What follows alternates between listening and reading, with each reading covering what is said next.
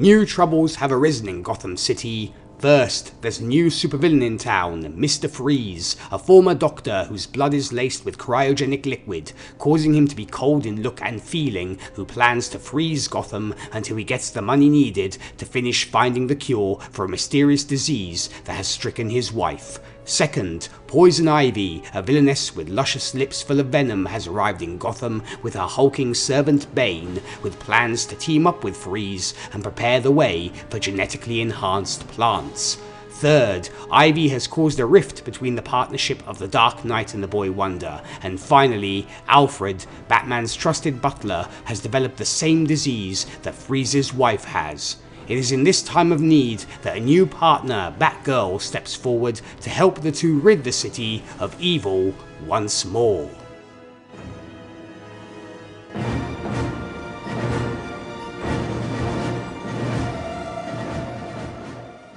Chama people, and welcome to our twenty-third episode of Happiness in Darkness, the superhero movie podcast, where we cover superhero movies from Marvel, D C, Dark Horse, Image, and more. If it came from a comic and had a theatrical release, you know we'll discuss it. I'm one of your co-hosts, D J Nick, and today we'll be discussing Batman and Robin. Naturally, there will be spoilers, folks, so you have been warned. And before I introduce our illustrious co-host, guest co-host today, who'll be joining me, I wanted to take a moment to send a big shout out to Gibby, Lewis, and Vinny from the Haber Listen podcast for the shout out they gave to us on their show. And of course, I would like to return the favor by saying that any of our listeners who are hockey fans, and especially fans of the Montreal Canadiens, be sure to check out the Haber Listen podcast. It's incredibly entertaining and informative. So thanks again, guys, for the great shout out. That said, back to our regularly scheduled program. With me today to discuss the most maligned movie featuring the Cape Crusader and the Boy Wonder is one of the hosts of the Geek Set podcast and great rapper, Young Deuces. Hey, Deuces, how you doing? Man, I'm doing great. As you know, as always, living the dream. You know, just trying to make things happen. Fresh off of um, anime uh, M K E uh, anime convention out here in uh, in Milwaukee. So you know, I'm. I'm I'm in the mo I'm in the moment. I, you know, I'm in the moment of to, to discuss more geeky properties, nerdy properties, and just, you know, be a part of the culture. And we're super happy to have you. And uh, so today we're reviewing Batman and Robin from ninety-seven, you know, directed yeah. by Joel Schumacher, who our listeners might know from having directed films like Saint Elmo's Fire, The Lost Boys, Flatliners, and of course, Batman Forever. The film was written by Akiva Goldsman, who our listeners might know from A Beautiful Mind, I, Robot, I Am Legend, and Cinderella Man. The score was by Elliot Goldenthal, who scored films like Frida, Alien three, Demolition Man, A Time to Kill, and many more. It stars George Clooney as Bruce Wayne, a k a. Batman, Chris O'Donnell as Dick Grayson, Robin, Alicia Silverstone as Barbara Wilson, Batgirl, Michael Gough as Alfred Pennyworth, Arnold Schwarzenegger as Doctor Victor Freeze, Mister Freeze, Uma Thurman as Pamela Isley, a k a. Poison Ivy, and Robert Swenson as Bane. So on estimates, Deuces, this film cost anywhere between one hundred sixty and two hundred twenty-five million dollars to make. And it made two hundred thirty-eight point two million dollars at the box office. So certainly not a great return for this fourth Batman movie outing. But my question is, of all the films that, you know, you could you could choose, what made you decide and go for Batman and Robin? Well, so the reason why I chose Batman and Robin, um, so the, the, I got kind of like a love-hate relationship with the Batman movies from the nineties, because the one thing that um, I love about the old Batman movies is that Gotham feels like Gotham. So I believe that Gotham is a character itself. So though I love the, you know, the Dark Knight series, the, the Gotham and the Dark Knight series for me, just it didn't, it, it wasn't like it wasn't, it didn't feel like Gotham. It felt like a regular city, right? So I like the mm-hmm. dark gloominess of those old campy Batman movies that we got in the nineties. Um, though there was a lot wrong with this Batman and Robin movie, and though it's like, you know, revered by a lot of the fans, there's there's there's some moments that I'm like, okay, I, I'm okay with, based off of the time, put it in, in context. Um, and plus, it's still it's still a good, fun story to talk about, as far as like the movie, as far as the campiness that we got into it, the the horrible ice puns. There's just so much to, as far as the discussion piece, there's so much to discuss about this movie. So that's why I chose it. Well, I, I you know, that that's definitely great, um, you know, great things for sure. And I actually did have a premise to give when it comes to this film. Is like a lot of hardcore Batman fans, when this film came out, I was among those clamoring for Joel Schumacher's head. as I felt it was a deep, it, you know, because I kind of felt it was a deep insult to something I so loved and meant so much to me. But going into the rewatch with super low expectations may have somewhat tempered my feelings of ire that had so filled my young adult self. How did you feel on this rewatch? I mean, were you like me, kind of, when you first saw it, what did Joel Schumacher do? Or, you know, did you actually enjoy it? So I kind of, it was like, it was a roller coaster, because I remember, so I was a kid kid when I watched this the, the first time. And I remember loving it, right? So then as I got older and I watched it again, I was like, oh man, it was really bad. So then I became on the hate train as well. So this, this, this, uh, this, this go around watching it again, I said, you know what? I'm going to take away from that, and I'm just going to just kind of put myself in that moment and try to see, try, try as hard as I can to see his vision and see what was going on to it. Now, granted, it was, it still wasn't the best, but I was open to a lot of different things, you know, moving forward from that. So certainly, no, of course, because, you know, I actually went and listened to the uh, the audio commentary uh, from Joel Schumacher when I actually watched this. And it, it's interesting that he's incredibly apologetic all the way through the film. You know, well, I, I, it's funny. And you can't, because, yeah. Sorry, I was going to say it's funny because, like, knowing the properties that we love now, so knowing how much, like, you know, you love Batman, Robin, and just in general, right? The opening scene really sets the tone and lets you know what you're getting into, because it's just like the very, very like uh, cringe like dress scene, because it's like, you know, you get the close up on the suit, but then like they, you know, that's your first glance at the bat nipples. I'm sorry, I don't know. Yeah, you have to. Yeah, and then they get a close up on George Clooney butt, and then it's just like, you know, then you see like the mascara on the eyes, like it's just it's. Is once you start seeing all that, you're like, oh my God, all right, like, this is what we're dealing with. Exactly.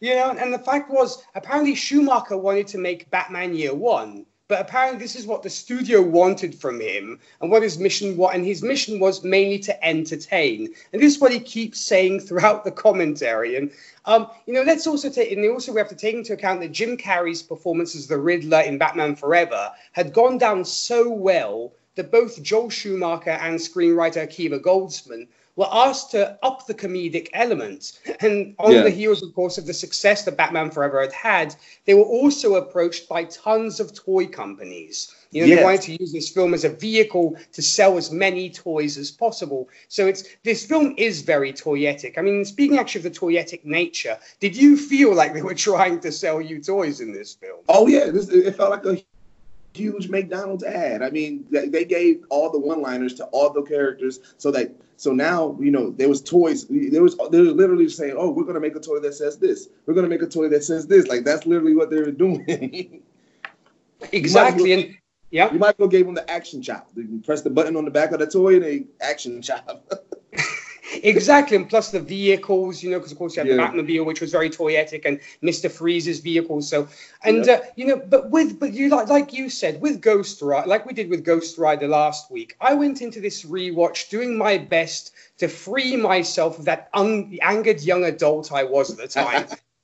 So here we go. And so I also invite folks out there to rewatch it as almost a modernized version of Batman sixty-six, a Batman sixty-six T V series. It helps tons, believe me. um, but let's, so let's start with looking at our third cinematic version of the Caped Crusader, if, of course, you don't count Adam West, Lewis G. Wilson, and Robert Lowry, George Clooney as Bruce Wayne, Batman.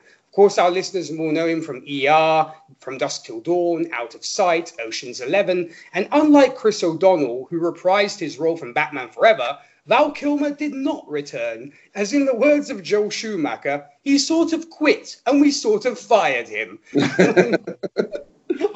I don't know what that what kind of comment that is, but okay. But while Kilmer said he was not aware of what was going on, and he'd already signed on to be in The Saint that year. So when it comes to George Clooney, what did you think, first off, as his Bruce Wayne?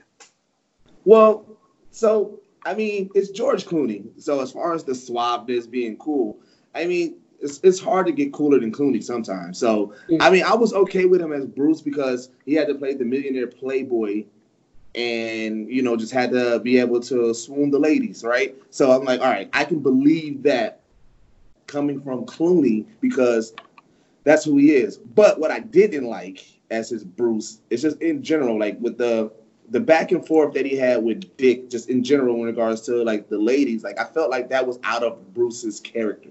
Bruce didn't really have to compete with the women, and they made him have somebody to, even though they were under Poison Ivy's control, it's still just like, I don't know, like there was aspects that I'm like, oh, I like that Bruce, but then there was aspects like, ah, that don't feel like the Bruce that I, I'm used to. Mm, well, I totally agree with you, because this is actually, like you were saying, a perfect Bruce Wayne. Is he has all the charm, the looks, the charisma that you think a billionaire playboy should have, and is more than serviceable. As we see that he's heavily involved, he's also heavily involved in charity work. Yes. And he, he kind of reminded me of like a nineties Elon Musk kind of, you know, giving right. money to scientific research for the new telescope at Gotham Observatory, which is kind of the Chekhov's gun in this film, as it will serve for Mister Freeze's evil scheme of freezing Gotham later in the film. And we also have right. the, yeah, and we also have the the uh, the Playboy charade as well, because he's dating Julie Madison, who's played by none other than the body herself, Elle McPherson, mm-hmm. who in the comics is is actually Bruce's first big romance. Did you like the relationship between Bruce and um, and Julie Madison? I mean, it was okay. um... I don't know. I didn't. So, because that, I mean, I, I I guess I didn't put too much stock into that that romance as much, because I knew what else was was out there to to, to come. I mean, so, but I mean, it was it was it was sellable. Like it, like, like I was able to, it was like I was able to believe it, but it, I guess I didn't. I, I wasn't that invested in it.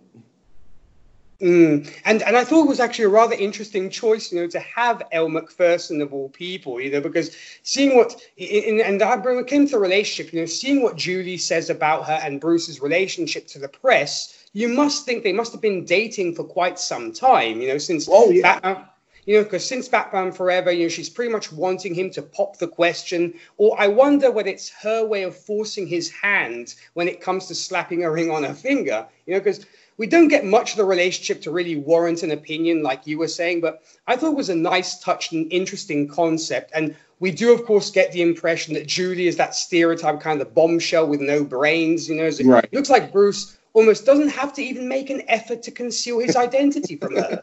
Yeah. He's like, you know, I've got to go away and do this. I've got to go away and do that. And she's like, she's never, ever wondering, you know, could it be that he leads a double life?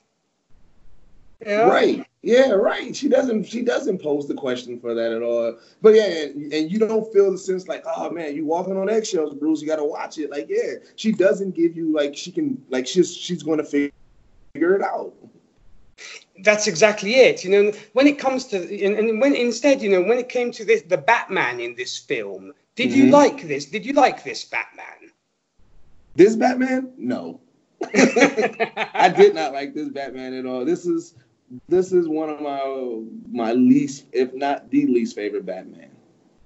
Hmm. I just didn't. So like my the Batman, like when I think about Batman, like I don't know, like I didn't fear him in the cowl, in the Batman suit and everything. There was there wasn't no fear. Like you know, when you think about Batman and all the Batmans, the best ones, like you know, when he shows up on the scene, the villains they go, oh, it's the Bat, and like they run. And I feel like this Batman would not invoke that. Granted, he had some good entrance scenes, but I feel like it wasn't like, oh, no, it's the Bat. It was just like, you know, it just, it, I didn't fear the fear of Batman that I like in my Batmans.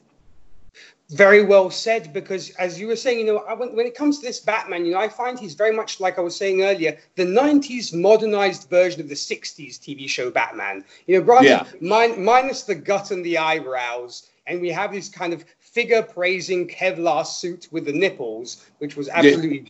Cringeworthy, and as, as you were saying, you know, no brooding Batman. As you know, he's very much a pop version of the character. You know, he yeah. plays that almost kind of dead, uh, that very parodistic deadpan seriousness. You know, it's like his sixties counterpart. We get all the crazy and convenient gadgets. You know, no shark repellents, but we get the mini buzzsaw, the heat ray, and dozens of other little gadgets, which are certainly worthy of that T V show. And of course, they're trying to sell toys, but they were oh. also trying to sell us credit cards. What was with the Bat credit card? I thought I knew I knew we were going to get there. That and see, I, this is where I think like Joel Schumacher just went like crazy with it, because you know the joke always been, oh, with, with Batman. You just throw bat in front of it, and that's what you get. You got the bat plane, you got the bat wing, you got like whatever it is, you throw bat in. And I just feel like Joel, Joel Schumacher was like, yep, you know what? That's what we're going to do. We're going to throw bat in front of everything. Bat credit card, bat phone, bat this. And I think he just went too crazy with it.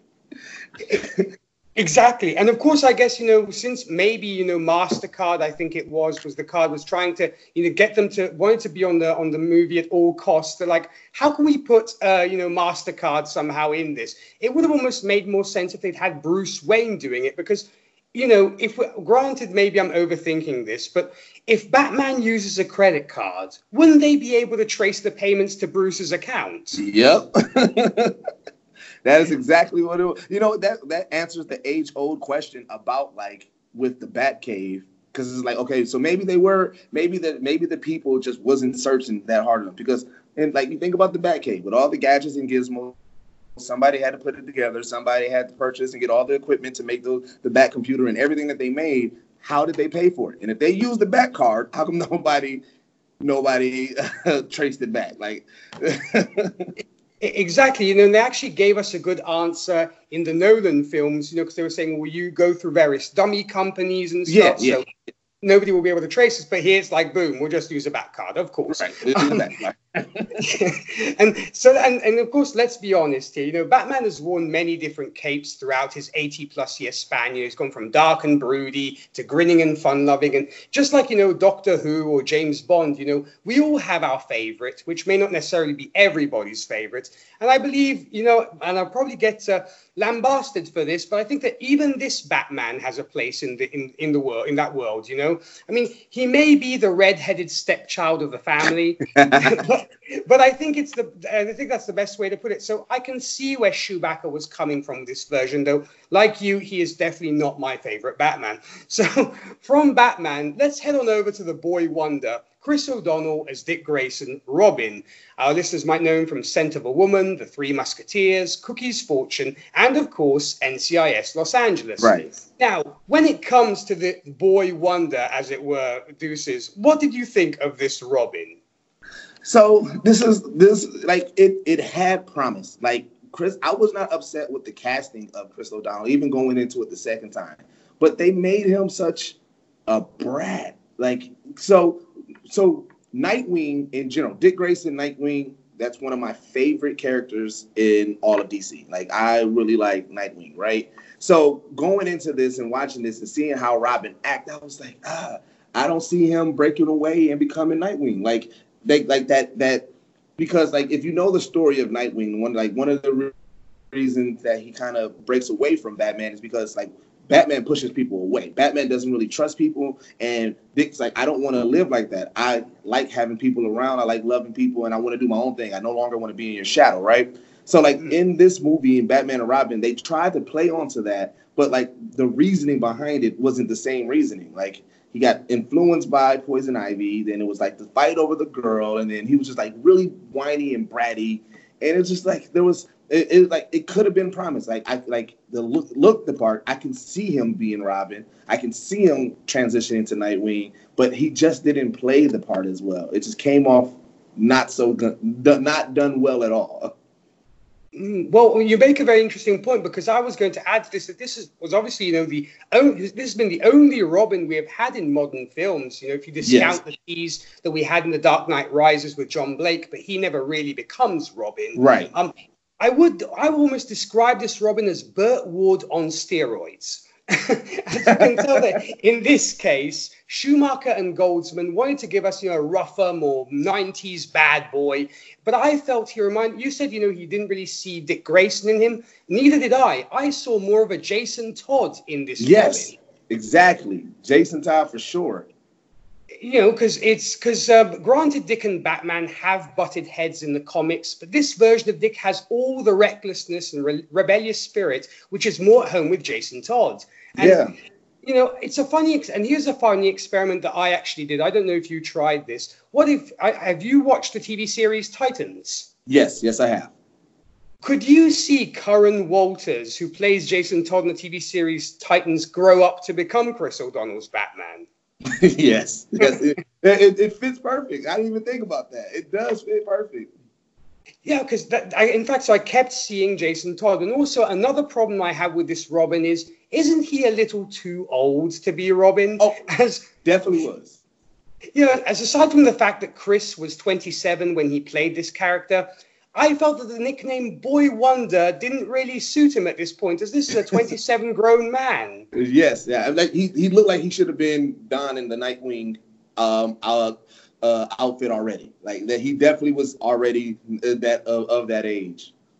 Yeah, so I just thought it was a little bit weird in that sense. But all in all, I enjoyed this Robin, but he did seem, like you were saying, to whine a heck of a lot and act like mm-hmm. a spoilt brat, which on this older Robin almost looked very childish and out of place. It did, and that's, and that's why I couldn't connect to it. Because that, that's the one thing about the, the old nineties movies that I think is like, they definitely try to go fan service. So they were like, okay, this is who the people like, this is who the people want, let's give the people this.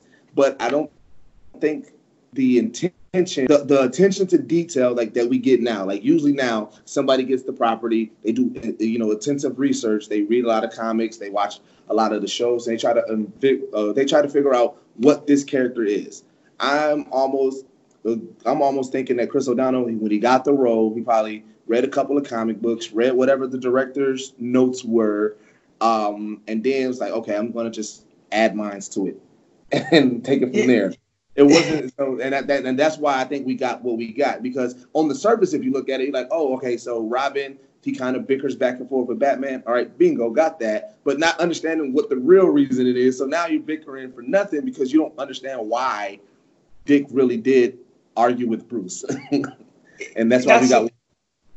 Exactly. That's why I said, you know, it just seems like he's throwing hissy fits throughout the, the movie. I'm like, enough, you know, grow up. You're twenty-seven. Yeah. But anyway, speaking out of, and out of out of place things, one of the big gripes and criticisms in this film was the newest introduction to the Bat family, Alicia Silverstone as Barbara Wilson, Batgirl. Mm-hmm. I, A lot of young boys, though, discovered they were men with when it came to Alicia Silverstone after her three appearances in the three Aerosmith videos, Crying, Crazy, and, of course, Amazing. Right. And many, her, of course, remember her in her role in Clueless. Well, when it comes to this Batgirl, what did we think, Deuces? Were you happy with this Batgirl? No, I was not. Well, the- Because, you know, when you think about, like, also, like, you know, Batgirl, like, again, I start looking into, like, where the characters go, where the characters become. And I so I start thinking about the Oracle. And I'm just like, I can't see, I did not see Alicia Silverstone becoming, donning, or just even just being Oracle at all. Mm, well, you make a very good point there. And one thing that also, carrying on with the modern version of Batman sixty-six, because I'm going this this route, because if not, I cannot justify this film. Um, so, so I would say, one, you know, looking at the uh, modern version of Batman sixty-six, I think though Schumacher avows that he and Goldsman had no intention of homaging this T V series, I very much see this Batgirl as Yvonne Craig from the sixties with a revamped nineties vibe, as, you know, she's more self-assertive, she can kick butt when needs be, and heck, she actually saves Robin from plummeting to his death, you know? Yep. I don't I don't mind this version of Batgirl, and I think she fits in well with Clooney's Batman and O'Donnell's Robin, but here is my question is, if she's Alfred's niece and is studying in England, wouldn't she have a British accent? Well, yeah, yeah, she definitely should have. She definitely should have, especially spending so much time out there. But wait, I want to go back to a point that you made. What's funny is, so you say that she fits with Clooney's Batman. What's funny is, as campy as this movie is, all the characters do fit within this Batman and this this world of Gotham that we've gotten. So it's, it's funny because, like, if you think execution-wise, as far as movie-wise, all the pieces fit. It just... It, it all fit in a bad property. Exactly. That's that's that's that, that's the big problem. In fact, they, they all fit in their own campy way, but it's just a it, it's just a mess of a movie. At the end of the day, I mean, it's fun, but it's a, definitely a mess. Yeah. And another gripe with this character was that Alicia was not in shape enough to be Batgirl, and that apparently there are stories that costume designers had to rework her costume in order to accommodate her figure. I mean. Do you think that you know, uh, physically she embodied Bat. This was a, a Batgirl that one could, you know, follow, and that one could say, ah, oh, she's very attractive, or didn't she? She did nothing for you in that sense. Well, see, yeah. So I guess I, I you know, what, so I, I didn't know that that was a thing. I didn't. Um, when I looked at Bat, I mean, I, I, so if you think about the comics, in the comics in Batgirl, her waistline is way so it's so small. So in order to get that, like, you literally would have had to been somebody that's either been training to be something like this. Like, I feel like that's a unrealistic comparison. Comparison. So, like, I mean, I get it. Like, if, the thing is, is like outside of the, the difference with, with guys being superheroes is is literally just you got to get the muscles, you got to bulk up. But when you have certain women superheroes and how they were drawn back in the day, or just in drawn in general, they were drawn with small waists. You know, some of them had some big hips. You know, some of them, of course, also had overly overly emphasized uh, bust. So it's just like, you know, so when I think about Batgirl, I don't think her figure or how that was, that played a big part in my imagining of the character. I, I generally literally just was like, okay, that is, what, what is is she smart? Does she have the attitude? Can she kick butt? Like, that was more so the portrayal of Batgirl for me outside of that. Well, no, definitely. And I think, you know, when it comes to that, she does hold her own within this, within the Schumacher verse, let's say. Yep.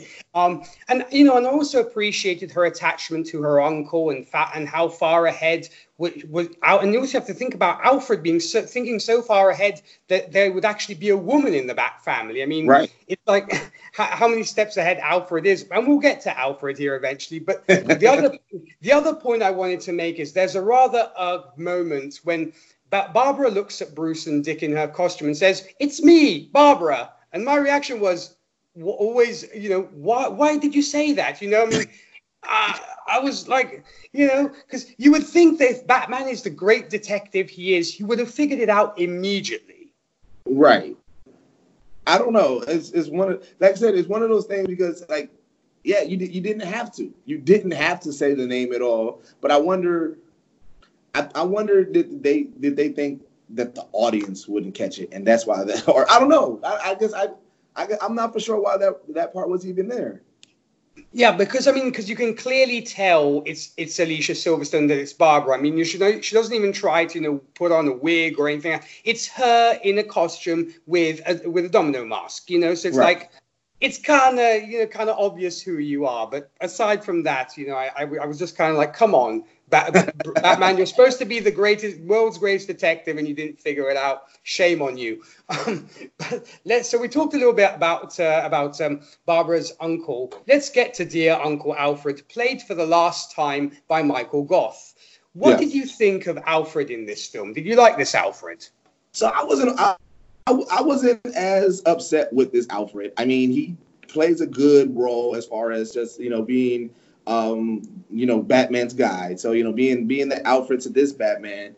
Um, but, you know, it's just like with Alfred, depending on which depiction of Alfred you get, it depends on like what type of um, commitment that you need, right? Because like there's there's the Alfred that does jump in and help out every now and then. It's very, very um, hands-on with kind of like, you know, what's going on with Batman. But then there's the like the, the Alfred that's truly just the aid to Batman. And in this one, like I, I, I, uh, I was okay with this with this portrayal of, of Alfred because I, I guess um, going in, I wasn't looking for the bigger roles of Alfred that we've seen in some of the comics and in some of the other storylines that we got. So this one was just truly like just like the aid to that Batman, and I was okay with it. Yeah, I mean, I, and I think, you know, he was very much the heart of the film. You know, I as yeah. I un, unabashedly can say that I love this Alfred as, I, as he had been one of the few constants from Batman nineteen eighty-nine all the way to here, you know. So I feel that us as fans have kind of grown with Alfred and grown to love him, you know, because he's such a soldier, not wanting to worry Bruce and Dick about his illness. Mm-hmm. And once again... Once again, you know, you'd think that Bruce, being the great detective, he would have figured out that Alfred was sick, but he doesn't acknowledge it till Barbara brings it up during her talk with Dick. He's like, oh, he's dying. I mean, come on. Well, I mean, in in a couple of storylines, one that's that's one of the constant things is because, like, they, if you think about Alfred, Alfred has been around Bruce and for so long that even though Bruce is the world's greatest detective, Alfred knows what probably how to tiptoe around him. So like I've always, even like they've always played into that, even in some of the um, the cartoons and everything, where Bruce is so focused on helping so many other people and helping and saving God.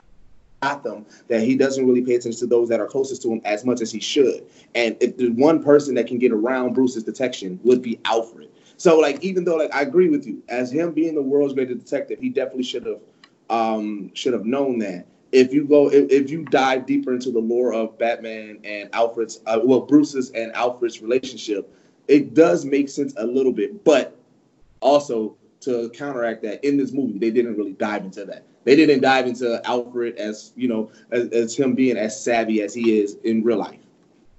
Exactly, you know, because we saw him maybe more as Bruce's caretaker, because we had seen, they had those little flashbacks of Bruce, you know, remembering, you know, Alfred taking care of him as a kid and stuff. And and so I, I guess, you know, that they did, like you said, focus on that. And you do make a good point that probably Alfred is one of the few people who's able to pull a fast one over Bruce and knows kind of how to, you know, pull the wool over his eyes. But that said, I love this Alfred, you know, loyal to the end and always the source of wisdom. And I think we see even Even more why Bruce is the way he is and what a great mentor Alfred was to him, especially when it comes to understanding other people. And uh, as I mentioned before, you know, you have to hand it to him how far ahead he planned when it came to Barbara. And heck, who knew that Alfred could design costumes? Right. I didn't think that that was a thing, but apparently so. Because yeah, it's like, yep. it's usually it's usually Lucius that does it, right? Exactly. They, I guess they didn't want to put in Lucius Fox, so they said Alfred can do everything. Well, I think at that time, too, I mean, again, this is me trying to go into, trying to be open to it. At that time, Lucius wasn't as prominent as he is now. So I think that at that time, like I said, it, the, the, the common moviegoer wouldn't know who Lucius is in that Batman world unless she was already indulged into the comic books and the lore of it. Very true. I suppose at this point they probably did not want to maybe go back and give us Lucius Fox. It's a shame, you know, but of course, yeah, we, we were blessed enough to have a wonderful Morgan Freeman play Lucius Fox in later films, and, and what a yeah. raw, what a great job he did of that. And before we get to the to the villains here, Deuces, I did want to actually mention something here, because you also being a rapper yourself, what do you think of Coolio being in this film? So that I just I chalk that up to like just nineties. Like relatability, because when you watch a lot of nineties movies and just in general, there's always just that random rapper that pops into it. There's always just like a, a somebody that just pops up into it, like, hey, wait, look, look who's here, and to, to connect. But also, to to my to my uh, to this defense, if there was a rapper at that time that would be in Gotham, it would be Coolio. Well, for sure. I mean, you can see where he might have found the idea for writing Gangster's Paradise, you know, because in Gotham, right, it would work. Right, right. Gotham's Paradise, right? And then, of course, I mean, they had him. I mean, he had him with the ladies. I mean, so yeah. I mean, it's it's one of the things that if anybody was to pop up, it would be Coolio. Yeah, I mean, I, I was happy to see him too, because also as a kid growing up in the nineties, you know, I, I also had my, my my Coolio phase, and I owned a few of his albums and stuff. So I was happy to see him, but I was just like, okay. We get Coolio. Nice. And uh, speaking of flamboyant choices and designs, let's head on over to the villainous side of the spectrum. To start off, another reason that Bat fans were so infuriated, Robert Swenson as Bane. Now, no, he's known more as being a professional wrestler. And in fact, no surprise, he was in the Hulk Hogan film, No Holds Barred. But right. At least cinematically, he's known principally for this. So I don't know how much of a fan of Bane you are, as in the comics and other iterations, but how do you feel about this, the way Bane was portrayed in this film? Well, so, so you know what? Have you watched the show Gotham? Indeed, I have. Yes, I was actually a huge fan of that of that series. Me too. I was as well. But this is where I I hate what they do with certain characters. So the way that they did Solomon Grundy in Gotham. Right, mm-hmm. And kind of like they made him like the zombie, like, like like. But then they gave him like some type of, uh, they gave him some, like some some smarts to it. But like the one thing about Solomon Grundy is like, you know, even though he was brute force, like he was able to like really focus on it and do it right. in this movie, the way that they did Bane, like, okay, I, I was okay with the character design because they gave, they went more comic book with the character design, but they just made him like a dumb oaf, and I did not like it. And because Bane was like, he's like, you know, like Bane, even though, like I said, he's buff and he's big and he t- he is like truly like the the muscle henchman. Um, he took away his smarts. He do have some smarts to him, and I didn't like that in this movie. they didn't they didn't show me that at all. You make a good point because they could have actually, you know, and I think many people thought this. You could have actually just caught, you know, put Solomon Grundy in the film because in the comics, you know, Solomon Grundy is kind of more like this Bane because he kind yeah. of grunts and says mm-hmm. random things. You can't really string two words together. But in, in this case, no matter how hard I try to go into this film as popcorn fare, I just can't wrap my head around this version of Bane. No, because, me either. You know, because apparently the villains, the villains in this film were chosen by Joel Schumacher's six-year-old godson, who was a huge fan of the Batman animated series, and that's a wonderful T V series. And yeah. apparently he was a huge fan of Bane, Poison Ivy, and Mister Freeze. We, and we can't blame him, but hearing Joel Schumacher describe Bane as just a big, scary monster, you can tell the man has not done his homework.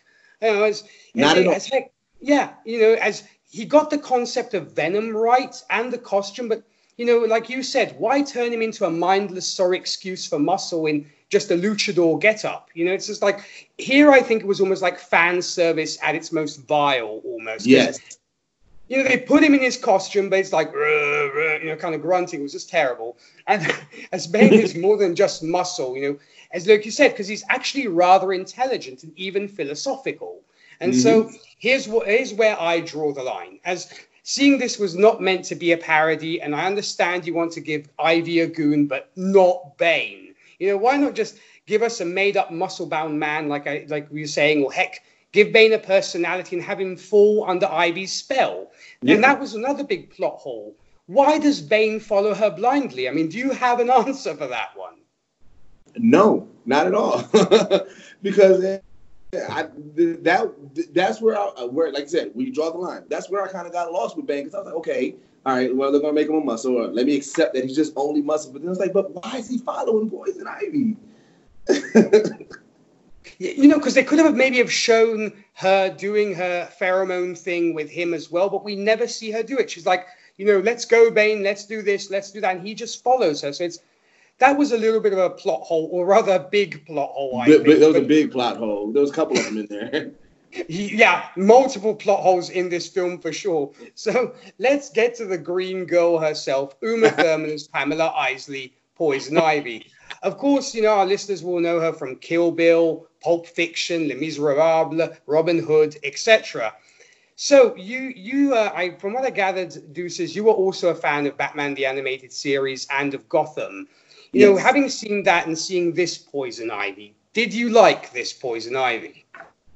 I did not. I think that they just went, they went overly sexual for her, even though Poison Ivy does have a sexual aspect to her. I feel like that's all they focused on. They were like, oh, well, she likes plants and she's sexy, so let's get Uma Thurman. Uma just go all the way with the, with the sexy and the seduction, seductiveness.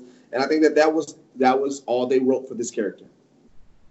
it's, it's very true, you know, because uh, this version of Poison Ivy, as much as Joel Schumacher denies it, has to have been inspired from the sixties T V show.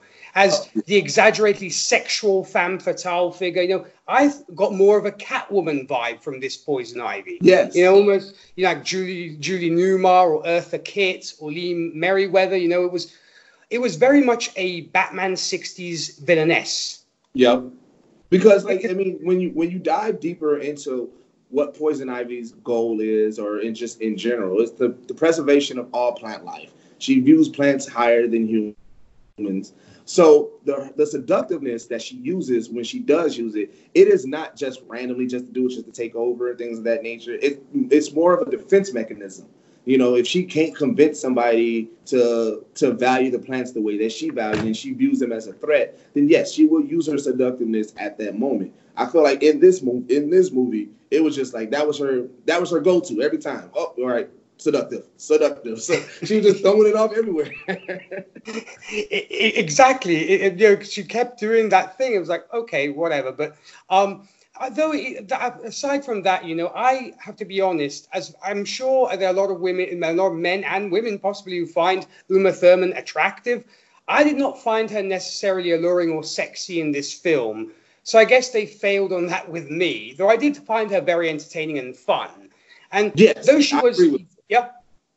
Because she, there's been other movies that she, she played the seductive, sexy a little bit better than this one. And that's what I said. I think that they, they didn't really give her much to base it off of. So she probably, like I said, she read this, she read the director's note. She probably did a, a little bit of research into it, and then she just made it herself. And this is what she thought the sexiness was supposed to be. And again, yeah, I don't think they, I don't think that uh, she hit it on the, uh, uh, hit the nail on the head with this one. Not, not at all, you know. And you know, I, I did find her, like I said, entertaining. And though she, this actress was before my time, I totally got the Mae West vibe on this character. And we okay. also get a rather dark and jealous side to Ivy, which I wish they had invested more on. You know, because in the moment in which she unplugs Nora Freeze, and also we get to see Ivy's manipulation, I wish we had gotten more of that side of, yeah, of Poison yeah. Ivy's character, because I thought. That is what, you know, when, when there were those few scenes we got where she did show, you know, this kind of viciousness to her, I was like, yeah, that is what I want to see more. You know, yeah. throw the sexiness out, give us that, because that is interesting. Yeah. You know, and, but also I, what I found fascinating rewatching this now, you know, during a time in which eco concerns have become, have been brought to the forefront, it makes the movie almost relevant. You know, as some might see this version of Pamela Isley as Greta Thunberg's evil twin. You know, I right. got I got even more of a Greta Thunberg vibe when Pamela Isley visits Bruce Wayne in the pitch to warn the world and speak for the trees, mm-hmm. and everybody's laughing at her. For some reason, my mind went to, you know, seeing on social media everybody kind of teasing and making fun of Greta when she's trying to make these important points about our planet. Right. So I was like. And then I was like, wow, you know, this is, this is, at this point, I was, I was actually hooked. I was actually interested. Like, well, it's amazing how old this film is, but now they're making a point which is relevant now.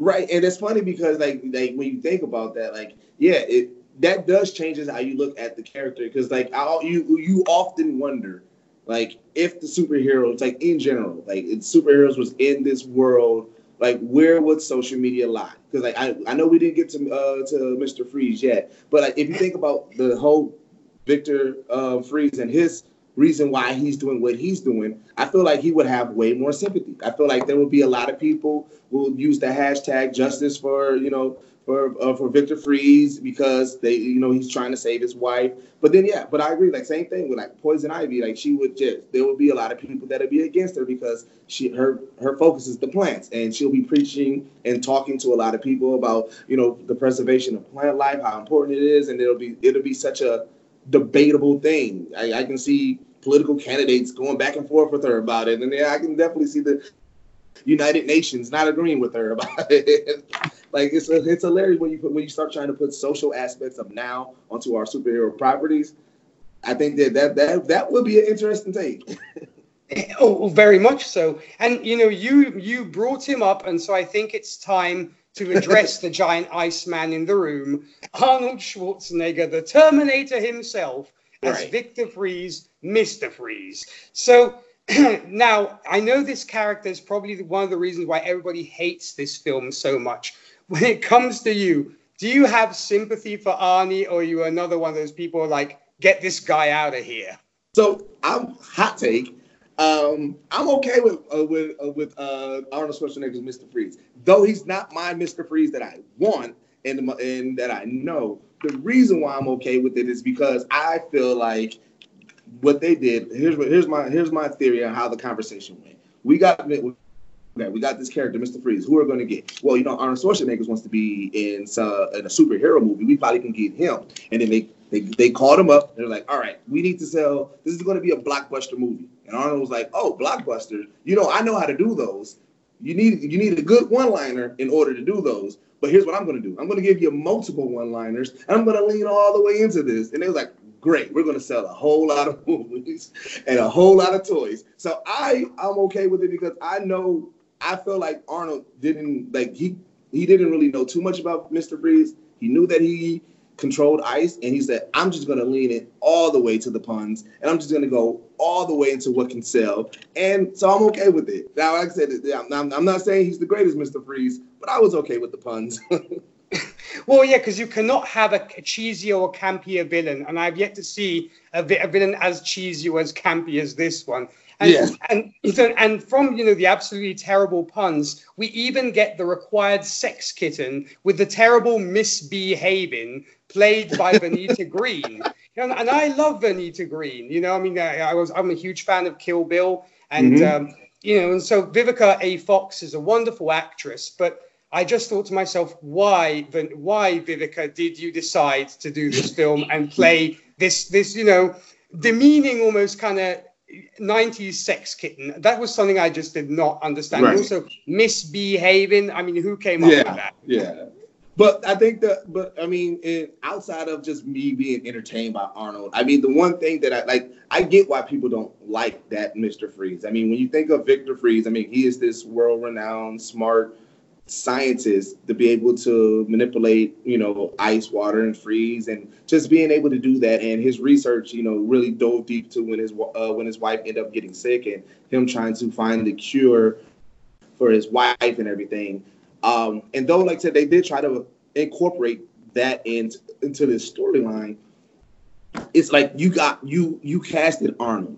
The, as much as I love Arnold, I'm never going to look at Arnold Schwarzenegger as the smart scientist guy. And that's, I think that's, it was just the kid, like, it's one of those things, like, Arnold's character, his charisma, who he is as a person, overshadowed the character of Mister Freeze. So it really just, it, I, I, we literally just saw Arnold Schwarzenegger cosplaying as Mister Freeze. It was, that's all we saw. Exactly. And, and they do actually, you know, point out, I believe, in at one point, Uh, Batman says, you know, he was like a triathlon athlete, you know, athlete, gold medalist, and all this kind of thing. I'm like, wow, this guy can win gold medals and also has a million P H Ds. It's like, right.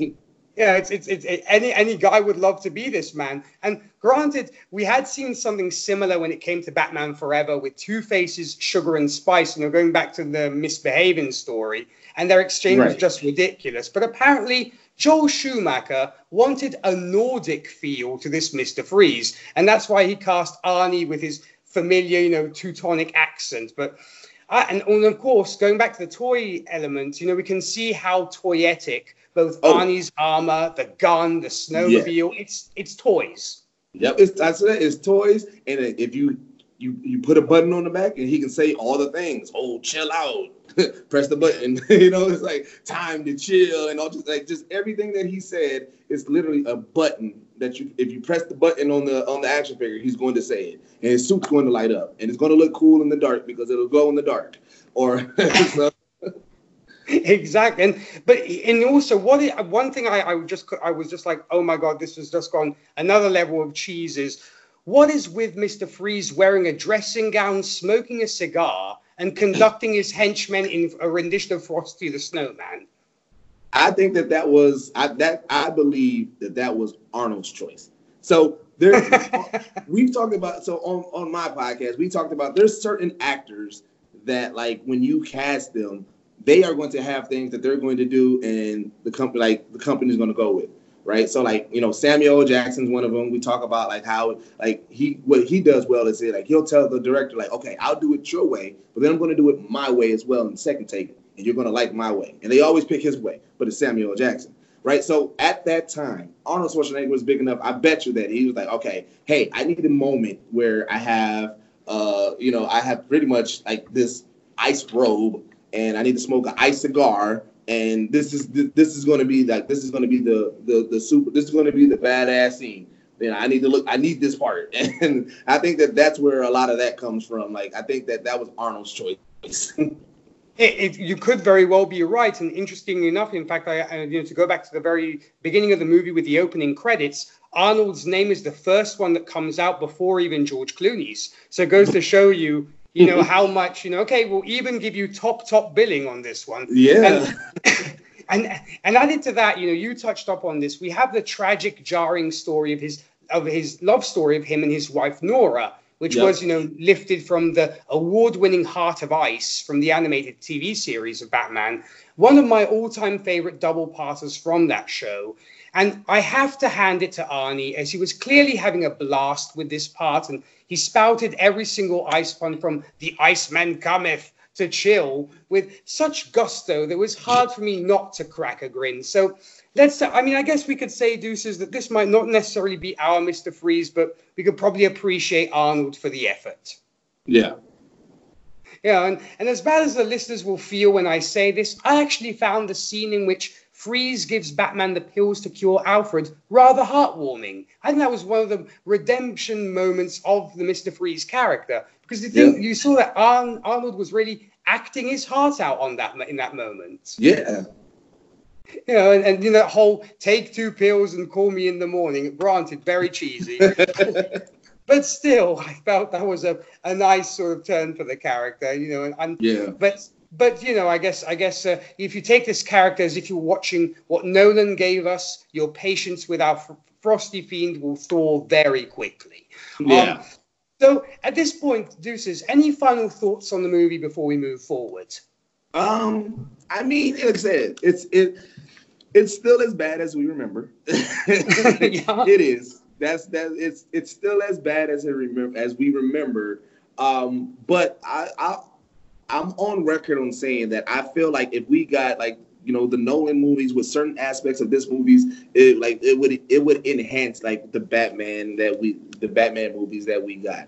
I think, like I said, my biggest thing is like those old movies is I still really really love the Gotham that we got in those movies, just because the feel, the look, like it looked like a city that you don't want to be in. And I think that that's one of the biggest things that I still take from those movies. Um, and then, like, I appreciate at least the director trying to give us some fan service. So, like, trying to give us the characters that we love. And, like, you know, because I think now, like, movie directors nowadays, they're so much invested in, all right, we, we got to do the trilogy. We got to put this Easter egg here, and then we're we're going to hint at this person, this character or this villain here, but this villain won't show up until the third movie. I feel like in this one, it was like, all right, let's just give them everything. And so I kind of appreciate that part of it. So like I found I found myself finding different aspects to appreciate in the movie versus like and knowing like the knowing that the movie was you know it's a crap show, but uh, just being able to say okay yeah this is this this is that um, all right I like this part of it I like this part so like like I said the Gotham the giving us the characters I do like it. I want to double back on one thing because we talked about Coolio and I was looking it up. Did you know that Coolio was supposed that that that was supposed to be Scarecrow in the next movie?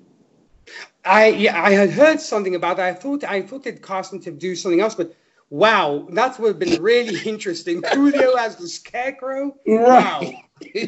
So yeah, there was, there was supposed to be the sequel to this one, to this Batman, and this Batman is supposed to be called Batman Unchained, and Coolio was supposed to be Scare was going to be courted to be Scarecrow.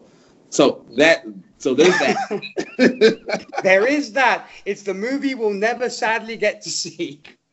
But other than that, like I said, yeah, it's, I mean, it's still, like I said, it's still bad as we, we thought. But if you go into it, rewatching it with just, all right, let me see, let me try to understand the path that they were going, you can find a few things that you like about this movie.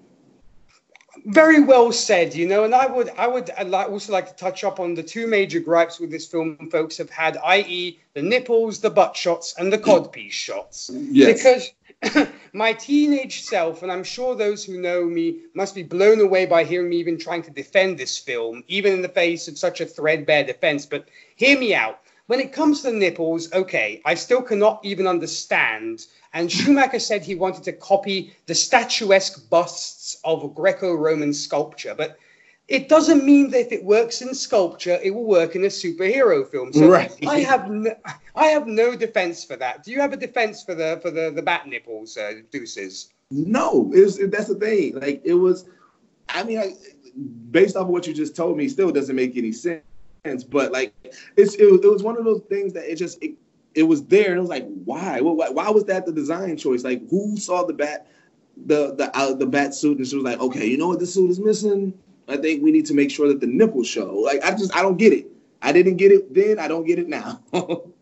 Me either. And uh, and and you know, when it comes to butt and codpiece shots, Well, it's clearly a tongue-in-cheek parody, I think, of suiting up scenes, you know, because they were very popular in the eighties and nineties. You think of Commando, you think of Rambo, and, yep. uh, you know, and, and I actually did not mind that as much as others might have. But once again, I was trying to watch it with the mindset of, of a homage to the sixties Batman.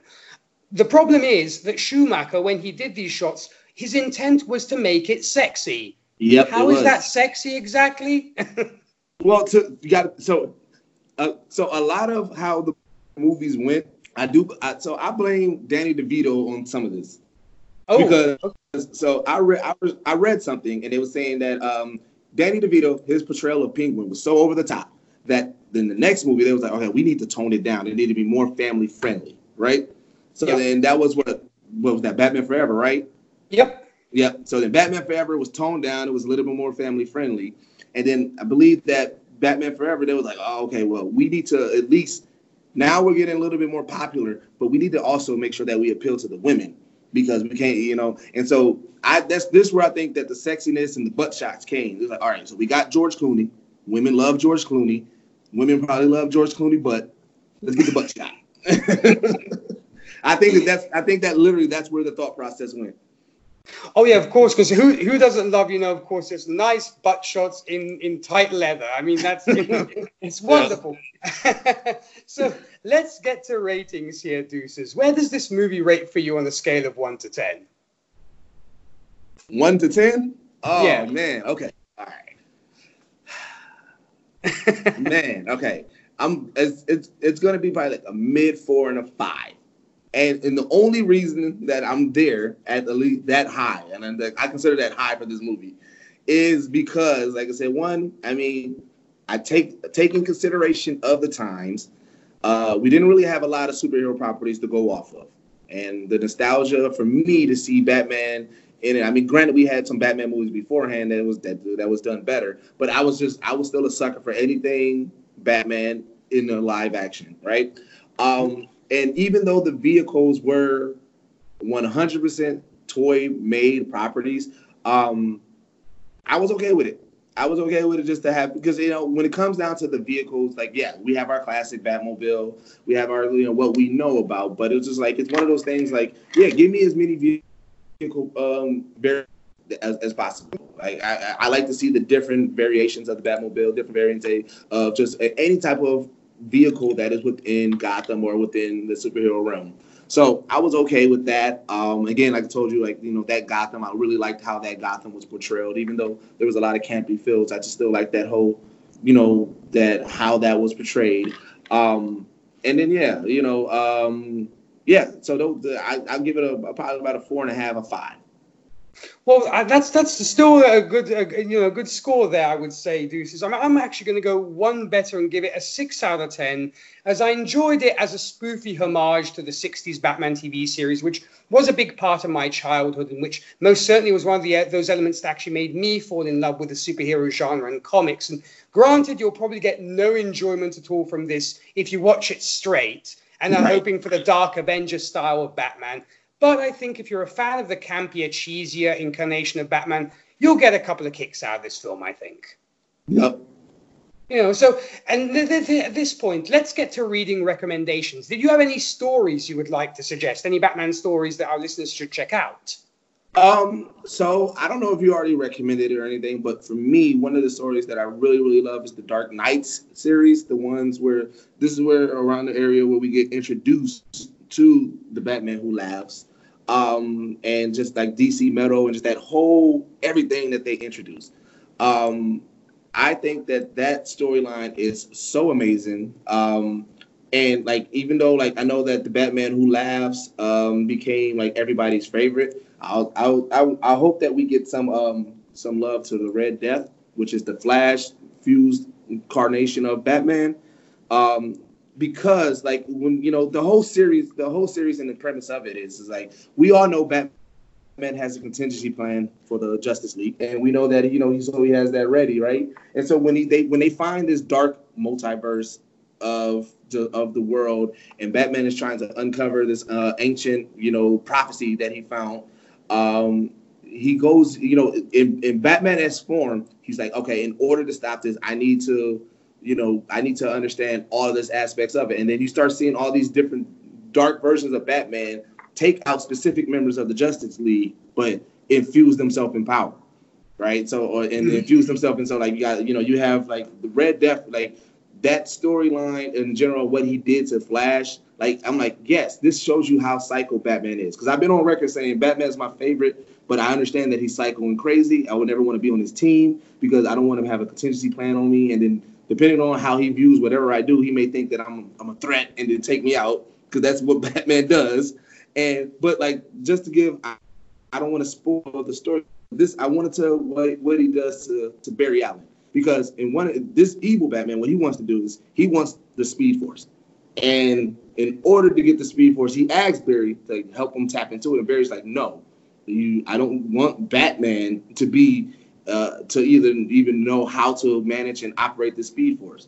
So then he knocks, he knocks Barry out. He straps him to the front of the Batmobile, and he drives as fast as he can to open and breach the Speed Force. And that spirit and that Speed Force then infuses with Batman, and it becomes Red Death. And the first thing that he does is he goes super fast to kill all the villains that that was going against Batman. And they becomes this craziness. Batman, that is the Red Death. Like I said, just that right there, I, I'm like, that is crazy. It is. It's insane. And I definitely will uh, um, endorse that for sure. As in, uh, definitely check out, people definitely check out the Dark Knight series. It's actually, it's incredible. Like you were saying, it gave us The Batman Who Laughs, which has now become extremely popular. You know, everybody just loves this character to death. Um, uh, did you have any other any other suggestions, Deuces? Or if not, I'll, I'll give mine. No, um, uh, I don't know. The Death of the Family was one of my favorite Batmans as well, too. Um, I think yeah, I think I think that one because like um, that shows you uh, it's one of those storylines that really get into. Like between him and um him and Joker, like uh, any story that really shows the Joker going like going as extreme as he do, because I think there's a misconception. People like when they talk about like greatest villains and everything about and and the Joker, um, I've seen it where people are like, oh man, you know, it's like so right now everybody's on a Thanos high, which I mean, granted, Thanos is uh you know he's one of the most powerful beings with the Infinity Gauntlet, but everybody's on this high, and then like you know, they, some people give Joker their props. People they always say, well, Joker, you know, he doesn't have any powers. You know, he's just you know he's just causing havoc. And I said, no, if you like, the reason why Joker is so great is because he literally does not have any rhyme or reason to what he wants to do as far as like take over. His one thing, yeah, he has well, depending on which version, he has two things. He wants to prove to Batman that he is just as crazy as him. So. And then his the like the, the the inside joke is he's like, look, you are just as crazy as me, and you don't want to break your golden rule into the killing. I'm going to force you into killing because you yeah you're literally the same as me. You you want to kill, but you just you force yourself not to. And then he's like, I can kill your family, and you won't kill me when you should. And so it's like that whole death of the family and just like Joker pushing every button on Batman. Like that is a really that is a really good. Um, Um, I think it's like twenty-four, twenty-three maybe issues with that um, that arc, but that is a really good story arc for Batman. Oh, I totally agree with you. I absolutely love that one as well. And when it actually comes to me, well, to kind of tie into this film and try to give some seriousness to these characters, I would actually suggest our readers, if you want, of course, find out more about these characters, Batman Poison Ivy from ninety-seven, which is by John Francis Moore and was drawn by Brian Apthorpe. When Gotham, the Gotham businessman destroys Ivy's island paradise, she sets out to destroy everything he loves, no matter whom she has to kill to do it. That's Batman Poison Ivy from ninety-seven. Also, uh, Batman Mister Freeze from ninety-seven. That was written by Paul Dini and drawn by Mark Buckingham. Like Batman Poison Ivy, this issue was released as one of a full one-shot graphic novels to coincide with the release of the ninety-seven Batman and Robin movie. The covers to all four issues actually interlock to form one composite image in the order. You have Batman Bane, Batman Batgirl, and Batman Poison Ivy. In this Batman right. Mister Freeze from ninety-seven... the only thing Victor Freeze ever loved was taken away from him, and now he's out to destroy the only things Batman cares about, law and order, Gotham City, and Robin. That's Batman Mister Freeze from ninety-seven. And finally, for a serious take on Bane, folks, check out Vengeance of Bane from, from ninety-three by Chuck Dixon and drawn by Graham Nolan. He's the sole survivor of the Venom experiments. Bane has spent a lifetime on the South American island of Santa Prisca. This time he, spe- he spent as the toughest inmate in their worst prison, led to him to develop berserk strength, savage intellect. Remember, savage intellect, the guy is intelligent, and unparalleled mm-hmm. megalomania. Now free, he sets his sights on Gotham City. So that's Vengeance of Bane from ninety-three by Chuck Dixon and Graham Nolan. And, uh, and following that, folks, check out one of my all-time favorite story arcs, Batman Nightfall. That's uh, uh, Batman from four ninety-one to four ninety-seven and Detective Comics six fifty-nine to six sixty-three. Definitely worth your time. So, Deuces, now we selflessly promoted stories. Let's get to shameless self-promotion. When it com- when it comes to you and the great work that you do, where can our fine listeners find you on the interwebs? Okay, so there's two things that I'm doing that's currently running coincide. First thing I want to talk about is my podcast, which is called the Geek Set Podcast, the only podcast that blends hip-hop culture and geek culture together. Um, we talk about everything from movies, comic books, anime, video games, and we kind of just add that urban hip-hop flair to it as well. So we talk about, like, music and, you know, it's just, like, different comparisons that I feel like in the realm of the geek, um, in the, in the geek realm that is not touched upon. So the re- one of the reasons that we started the podcast is because, I mean, you know, we are African American, and there's always this, um, there's always there, there's this stigma about geeks. Is that, like, they're, you know, that they're, they're uncool, you know, they're, they'll be, you know, a white, skinny white guy with glasses, and it's like, no, that is not all the geeks of the world. There are so many geeks that are of different culture, different races, different backgrounds. And what's funny is that once you once you are at these conventions and you see each other, no matter what your race, religion, sexuality it is, once you start talking about the geek properties, that conversation gets very, very intense. And every and but everybody's on the same playing field. It's a level of love and it's a level of um, connection, right? And so, you know, Me and my me and my buddies, you know, we'll, you know, whether we're at the barbershop, whether we're just, you know, playing video games, we have very intense conversations about these properties, you know, anime, video games, comic books. Um, but when I watch or when we watch all these shows and, you know, though respect to everybody that did it before us, we didn't see that representation or people that talk like us discussing these. So we wanted to fill that bucket and we wanted to fill that. So we did that. And it's been It's been really interesting because, you know, both both um, communities, both cultures, the geek culture and hip hop culture, there's a lot of similarities. You know, a lot of it, both of them were outcasted at first. Both of them were looked down upon. You know, hip hop in in in, uh, in its creation at first was, oh, that's not real music. And and geek, oh, you know, you guys are not part of society. You guys are, you know, you guys still watch cartoons. You like anime. You like that weird stuff. And so we, we had a lot of similarities. But now, if you look at it, two of the biggest, most dominant cultures right now, geek culture and hip-hop. Everybody loves the Marvel movies. Everybody loves the D C properties. Everybody loves Harry Potter and Star Wars. Everybody loves the, you know, hip-hop and the style, the graffiti, the dance, the music, the sound, the, the you know, um the, the memes, the words, and it blends so perfectly right now. And so uh, you know, it's one of those things, like, yes, the two most down talk communities is now the most popular and dominant community. If you don't have them, if your movie is not based off of a graphic novel or or or a comic book or or an anime, you're gonna have a hard time being a blockbuster hit these days.